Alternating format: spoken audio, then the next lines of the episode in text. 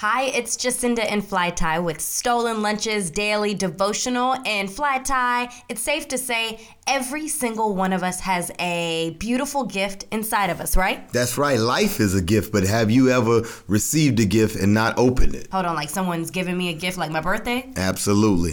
No, every time I get a gift, we all do. We get a gift and we immediately tear that wrapper off. Because you want to see what's inside. That'd be so dumb to receive a gift and not open it. Well, it's just like that with the Word of God. God has given us so many promises and so many gifts for us to open up over our lives, but we don't tap into the access of them. Walking in the promises of God and those things that He has declared over our life. He is the creator of the universe, and He's provided so many wonderful promises for us found in His Word. But what He needs for us to do is open them up, tap into them. Our destiny is found in Jesus Christ. So why not walk into it? So, can you sing, but you don't sing for your choir? Or are you a writer? Are you a poet, but you haven't written in months? Can you pray? Do you have the gift of prophecy in, over your life? What are your gifts? What is that gift that God has given you? And have you tapped into it lately? Because that's what we're here to remind you about today. Log on to stolenlunches.com and dive deeper